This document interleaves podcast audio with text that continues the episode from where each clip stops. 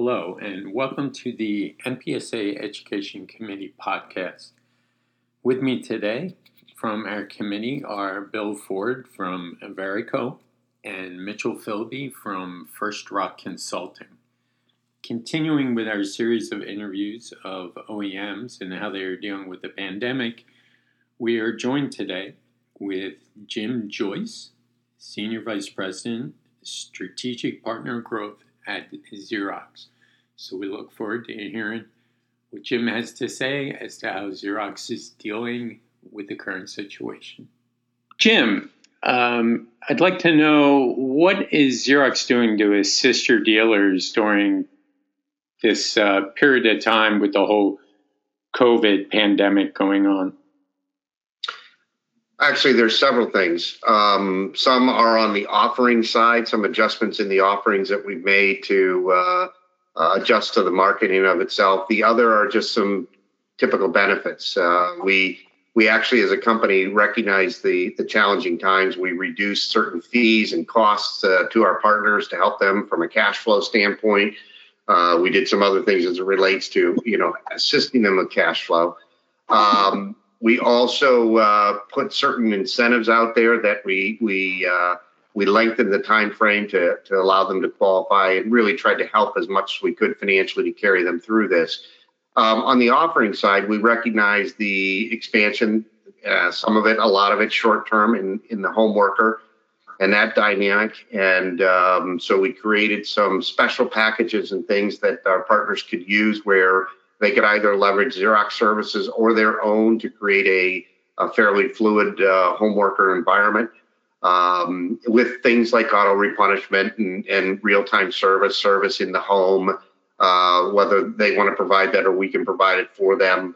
Um, and uh, also some some uh, specialized cloud based uh, software and apps that are highly applicable to the home worker or the virtual worker and the need to manage and protect content um, as it gets printed uh, and gets managed. Um, so it's really been a number of things that we put together, both on the offering side to help them address the dynamic in the market, but also the financial side uh, to recognize that it's a tough time and uh, you know they're they're they're doing a good job of weathering through.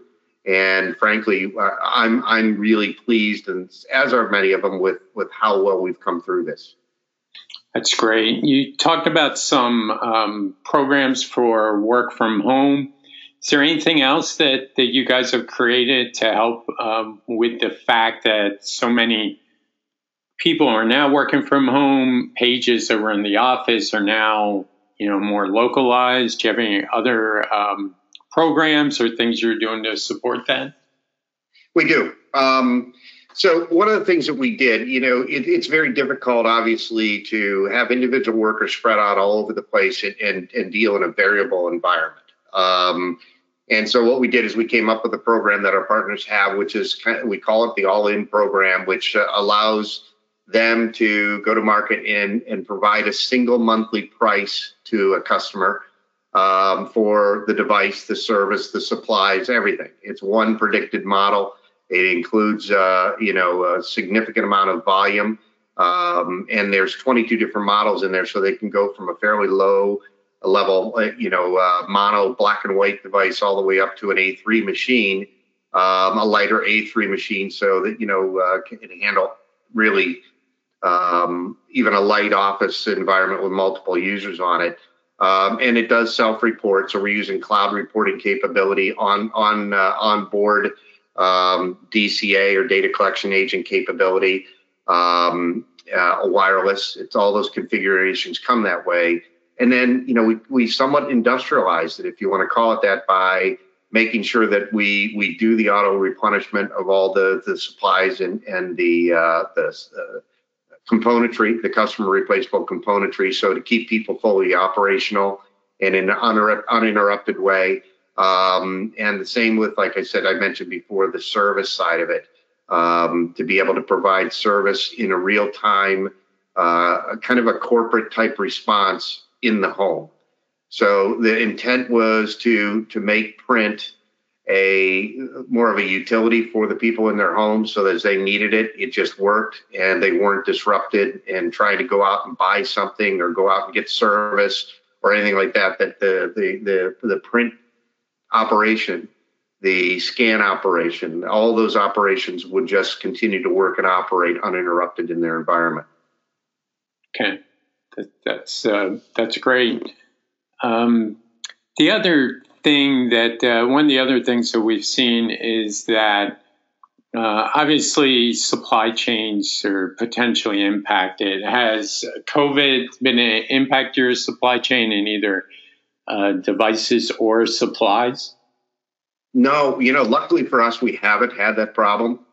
Um, and uh, uh, not in, in any sense, uh, both from a quality or a supply standpoint. So we've been very lucky uh, to weather through that. Um, I think one of the biggest dynamics you've seen is when everybody shut down so quickly in March, as an example, and went away for a good 45, 60 days before anybody walked back into a facility is you know the dynamic around devices firing up again for the first time and not having reported for a period of time um, you know, I, I, know that there are several thousand shipments that we had that were returned. You know, as we were doing auto replenishment for our customers, that boy, when they the word came down that you were going to leave your facility, everybody left, and right. those shipments were in transit. There was nobody there to sign for them. Um, so we were proactively contacting all those people to say, hey, you know what? We know that uh, you may have been light on a supply item. This was returned to us. Let us know. And give us a heads up when you come back. So no, we haven't had supply chain, uh, uh, chain constraints, um, but we've had some of the other dynamics that I mentioned that have been interesting to manage through. We've really tried to be proactive and make sure that it didn't uh, cause any kind of interruption. Okay. Um, Bill, do you have a few questions for Jim?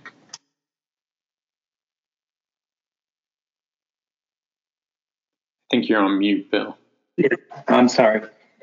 Hi, Jim. So, with respect to um, kind of what I've been seeing, I know this is there's been terms mentioned such as the A4 revolution and so forth, and I've seen this in in our within my organization is that you know as volumes have shifted and you know we see volumes you know shifting downwards are you starting to see that with respect to your from a product standpoint are you seeing more of a shift from you know movement you know as far as planning standpoint moving you know product development towards more a4 versus a3 you know what are you what are you guys seeing there?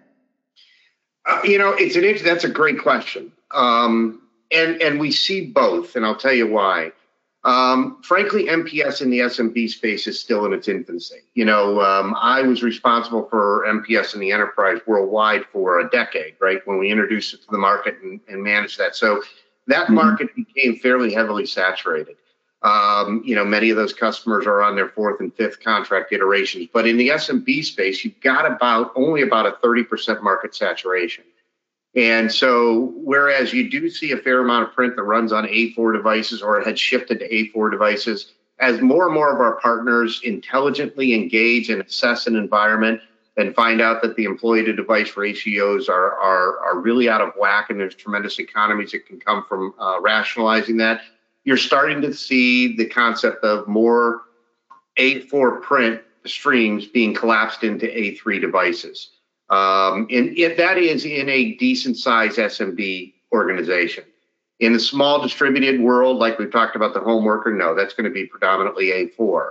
But when you have some, you know, it depends on how you define the SMB space, right? You know, mm-hmm. for us, for us, it goes well beyond the 500 employee environment. It really goes up into the several thousands, the uh, the low thousands. But you get into those type of environments, rationalization makes sense. It makes sense from a security standpoint. It makes sense from a supply and a control standpoint. It makes sense from an economic standpoint. So we're actually seeing kind of a mixed bill. It's two different worlds. One where it's more of the corporate setting pre-COVID when everything was normal, and the other with this distributed environment where, yes, a short-term migration to A4, um, but really um, we still anticipate a fair amount of uh, the heavier print will come back to A3. Interesting. Um, so another question, Jim. So with respect to and really not just supplies, but really, you know, even on the hardware side, we're seeing more and more where, um, you know, traditional on the traditional dealer side, we're seeing more of them, you know, standing up e-commerce sites with respect to ordering, you know, supplies, but also hardware. Um, you, how are you guys reacting to that? Because I do see that more and more where, you know, hard the hardware side of it is, you know, fairly commoditized uh, the users nowadays, you know, it's it's kind of like sales 2.0 in that you know if you want to find specs and you want to understand a product, I mean, you just have to Google it and and you, you know you don't you can almost buy a car that way this these days. How is that impacting you know Xerox from that standpoint? Uh, we have many progressive partners that are doing a fair amount of their business that way, and we've helped them We've helped them with some virtual people that uh, actually a partner can engage us to get that kind of support for, you know, a, a telesales and teleordering uh, process. We've built some uh, secure portals that our partners actually use and they repurpose under their logo uh, that have algorithms behind them. So I could get on the phone with you. I could do a Zoom call. I could do a WebEx, mm-hmm. something like that, and and we can go through a series of questions and, and that can help me size and configure the device uh, or devices for your environment using the algorithms. So i'm going to ask you certain questions about you know do you want to be able to print from smartphones? Do you want to be able to do airtight print air print? Do you want to be you know what what type of documents what volume how many users are going to be using these devices? The algorithm runs and helps does, uh, do the configuration presents the devices, presents the cost models. You can, you, you know, how much volume you want to buy with that, uh, those sort of things. And mm-hmm. so that contract, and then all the, the, the the contracting, whether it's a lease document, whether the maintenance agreement, all that are e documents, e signature capable. So we've helped our partners do that so that they can quickly move into that, and that's been an enormous boon for some of them. You know, one of our partners started doing this with uh, with us in January. And by the time we hit August 1st, had done $3 million in business that way. So, you know, it, it's a growing aspect. Uh, the mm-hmm. business, like you said, we all know the dynamics about how many decisions are actually made before a salesperson ever walks into somebody's office today. Right. And right. in our environment, there's so much that it's especially during COVID that can be transaction transacted and uh, done through tele with the support of video and virtual that we're seeing a big, big jump in that part of the business. And then Jim, thanks, Jim. And then Jim, my final question is is really around well, it's it's around what we've we're seeing with uh, with COVID, in that you know we're we're seeing volumes you know across the organization, mine included, that you know we're down about fifty percent you know, there's a lot of people out there that are speculating that that's never coming back. I'm curious what uh, Xerox position is with that. Do they see that coming back long term? Do they see it coming back in a different way? What's the thought there? Well, it's both. Um, so it's really kind of two questions uh, if you think about mm-hmm. it. So I watch volume very carefully, right? And and you know, we we all saw what happened in March, April, and May. You, you know. Mm-hmm. Uh, uh, it's safe to say that nearly everybody experienced numbers that were 60 to 80 percent decline year over year, um, and we've seen that come back fairly substantially to where overall across the United States, as an example, the the volume compare year over year is in the high teens as far as uh, uh, being down uh, on a percentage mm-hmm. basis. A pretty strong recovery. But then you turn around and you look at it in pockets, right? And it has to do with the governance of each of the states and what's going on. In Maryland, you know, kids may not be back to school until next March. Whereas here in Ohio, as you know, the uh, you know people, kids are back to school. Schools are printing. Schools are doing a lot with uh, creating um, you know work to support the virtual environment. Mm-hmm. Uh, you know, so so we see it very interestingly uh, across the country based on the governance and the rules and the laws and the things that have been issued, but uh, a pretty strong recovery and surprisingly so. That's that's actually very encouraging. Yeah, and on the second part of it, you know, I've looked at this fairly carefully. I've run multiple studies, you know, um, on the home worker dynamic and you guys may have seen the study that McKinsey did, which which basically identified and said they believe that roughly 73% of all the jobs that, performed in the United States can never be done virtually. Uh, so obviously they looked at the entire job environment, the entire mm-hmm. work environment. You know, I cannot fix your car virtually, obviously. Right. Um, but uh, um, there's going to be a pretty big swing, we believe, back to an office setting when this, you know, when we have vaccines, we have things. One for the social capability to for the mm-hmm. the idea sharing, the best practice replication, all those kind of things. We'll see. We'll see some market pickup in the in the true virtual worker, um, more than what we already had seen. Many of us work virtual today, um, but we don't see it moving to this huge dynamic where seventy percent of the people never return to an office. Mm-hmm. You know, yeah. so. Um, that's why it kind of dovetails with your prior question on what do we see? Do we see a huge movement and shift to A4 versus A3? No, we anticipate that, you know, when when we do have vaccines and people can safely work, work together and come back together, we see the opportunity for rationalization and true MPS as a platform to exist. Mm-hmm. Um, and, and we do see, obviously, some of the things that will go on with the virtual worker. But the good news is, and hopefully it'll happen to you as well, that, you know, we're seeing that recovery in volume that's uh, that's uh, occurring. Yeah, as you know, August is normally an ugly month because you've got the dynamic of schools being out, it being a heavy vacation month. Mm-hmm. Uh, but uh, the the pickup is is occurring. Excellent, thanks, Jim. Um, Ed, that's all the questions I have, so I'll turn it back to you. Great, great, thanks, Bill. Mitchell, I think you have a few uh, follow-on questions as well. Yeah, thanks, uh, Ed. Uh, thank you for joining us, Jim, uh, this morning, uh, today. Um, a couple of questions, if I could. Uh, the first question, uh, Jim, is it's been well recorded that every OEM has has been impacted significantly through lower hardware sales and print volumes over the last quarters. Um, how has your business pivoted to adjust to that lower revenue challenge? Um, how have we so so obviously we've been impacted. I mean volume's been impacted tremendously right? Um, and you know we're a public company so our results are all all reported publicly.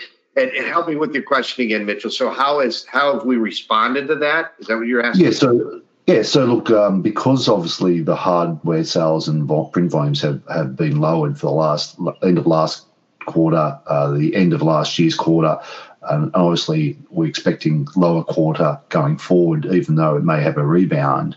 How has Xerox, I guess, pivoted to adjust to those lower revenues uh, to maintain a, a, good revenue base? Sure. You know, it's a very interesting dynamic. Um, I will tell you that we we track device placements on our platform, and that platform extends in through our partners, as an example. So we have had a positive growth placement every month since COVID happened. So if you can imagine that, and it's shocking to us.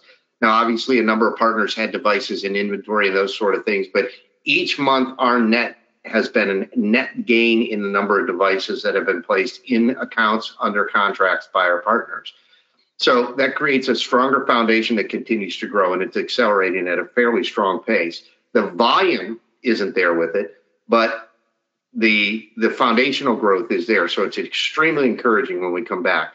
So when you talk about how we have pivoted, we've pivoted by some of the things that I talked to Ed about earlier, with supporting our partners to help them get through this, but also changing some of the uh, the offering um, offerings that we've had to to morph into. We see some short term play, obviously in the um, in the home worker, and the distributed worker. So we've created some short term leases, we've created some cash flow incentives, 90 day holidays on some things, um, a, a, a, a, pricing model, which is an MPS structure that is a single price per month kind of thing. So we've done some short term things to embrace the, the dynamic that exists. Um, but honestly, as we just talked to uh, with Bill about, uh, we saw a horrible trough in volume March, April, May, and heavily, you know, stayed into June and then some recovery. So we pivoted by changing our offerings, changing some of the dynamics with our partners, but our partners responded pretty doggone well, and business continued with placements. It just was the volume wasn't there. So it's a very interesting dynamic. I guess I guess with that, um, Jim, and I take your point that um, you, are seeing, you believe that some of the numbers that uh, that are coming out uh, through I guess, research organisations that are suggesting that the volumes um, or people will return to work, and, and therefore the, the hit on or impact on print volumes and and uh, device sales is not going to be as low as it has been. I guess the question would also um, to ask is, even though it does come back uh, based on what you're saying, um, we probably will see an accelerated process to be more digitized. And again, that may impact the levels of print volumes. So, I guess with that happening, do you see that uh, Xerox or generally the industry will have to change their business model um, to, to adapt to more, I guess, consistent lower revenue earnings? Uh, we have other, you know, from from true print. Absolutely, we've been doing that for a decade. Um, but we have other sources of revenue, right? So, uh, you know, there's a big upswing in some of the 3D printing and those kind of things. So we don't expect as a company that we're going to lower our revenue uh, projections. Obviously, during COVID, everybody has. Uh, but going forward, no, we expect to continue to grow as a company, but it will not be in the traditional print sense. I guess what you're saying. Um, you know, the average person, especially as the millennials become more and more of the workforce, they don't print as much as we all used to do. So there's alternative sources of revenue. There's also some share shift that'll go on. Um, so yeah, the dynamic in the traditional sense of print will continue to go down. There's no doubt about it. So the alternative sources of revenue um, that are associated with digital, that are associated with apps, that are associated with cloud-based things, that that all has to uh, supplant, you know, that that that older traditional revenue source. You know. Okay, then that look that that I guess you, Xerox have been fortunate, um, based on what you're saying, that it hasn't had the impact uh, some of the other the OEMs have felt, and I guess that gives me a good segue to that my next question. And this is really a sixty-four dollar question. I don't expect um, you to hose down um, uh, anybody in particular, but I guess that the question is being asked by a lot of industry analysts and investors looking at the industry as a whole. And I guess the question they're, they're looking at, or at least considering, is that um, based on um, you know, uh, over, a, over a dozen or more um, industry players in North America or even across the across the globe, there has to be some form of consolidation with these OEMs uh, moving forward. Where do you see that happening? We just obviously saw the announcement from Oki um, not operating in the US market uh, going forward. Where do you think this is going to happen, and, and who's more likely to be consolidated um, in the short to mid term? Yeah, I, th- there will be consolidation in the industry, and, and you know I, am not in a position to predict that here at this time, but I, there will be great. I mean, you've seen some of the information, some of the plays that were being going on pre-COVID so there will be consolidation. There's no doubt about it. And some of that consolidation will create be created by just out and out failure and people who leave the market. And then there'll be some where you'll see companies merge and join up together. So um, I'm not in a position where I'll comment on that specifically, on any of the specifics. But yeah, the dynamic will shift. There's no doubt about it. Um, so uh, look, I think Jim, I, I, that's an appropriate answer. I, I totally understand. Um, it's hard to comment, but I guess I guess the question that I was looking for in your answer is that you know there will be some consolidation. Where that will happen, I guess there's I guess spec, a lot of speculation about who's going to do that and where that's going to happen. But uh, as you said, um, it's going to happen. It has to happen at some stage very soon, probably because um, as volumes reduce generally across the globe and in in different regions both on the hardware sales and revenue. Um, not all players can continue to make the revenues that uh, they've been used to unless they pivot their business or um, address their business model going forward. But thanks, Jim. That's a really uh, informative uh, responses. So thank you. Yeah, and, and I'll build on that because obviously there's consolidation on two levels. We're seeing massive consolidation at the dealer level, right?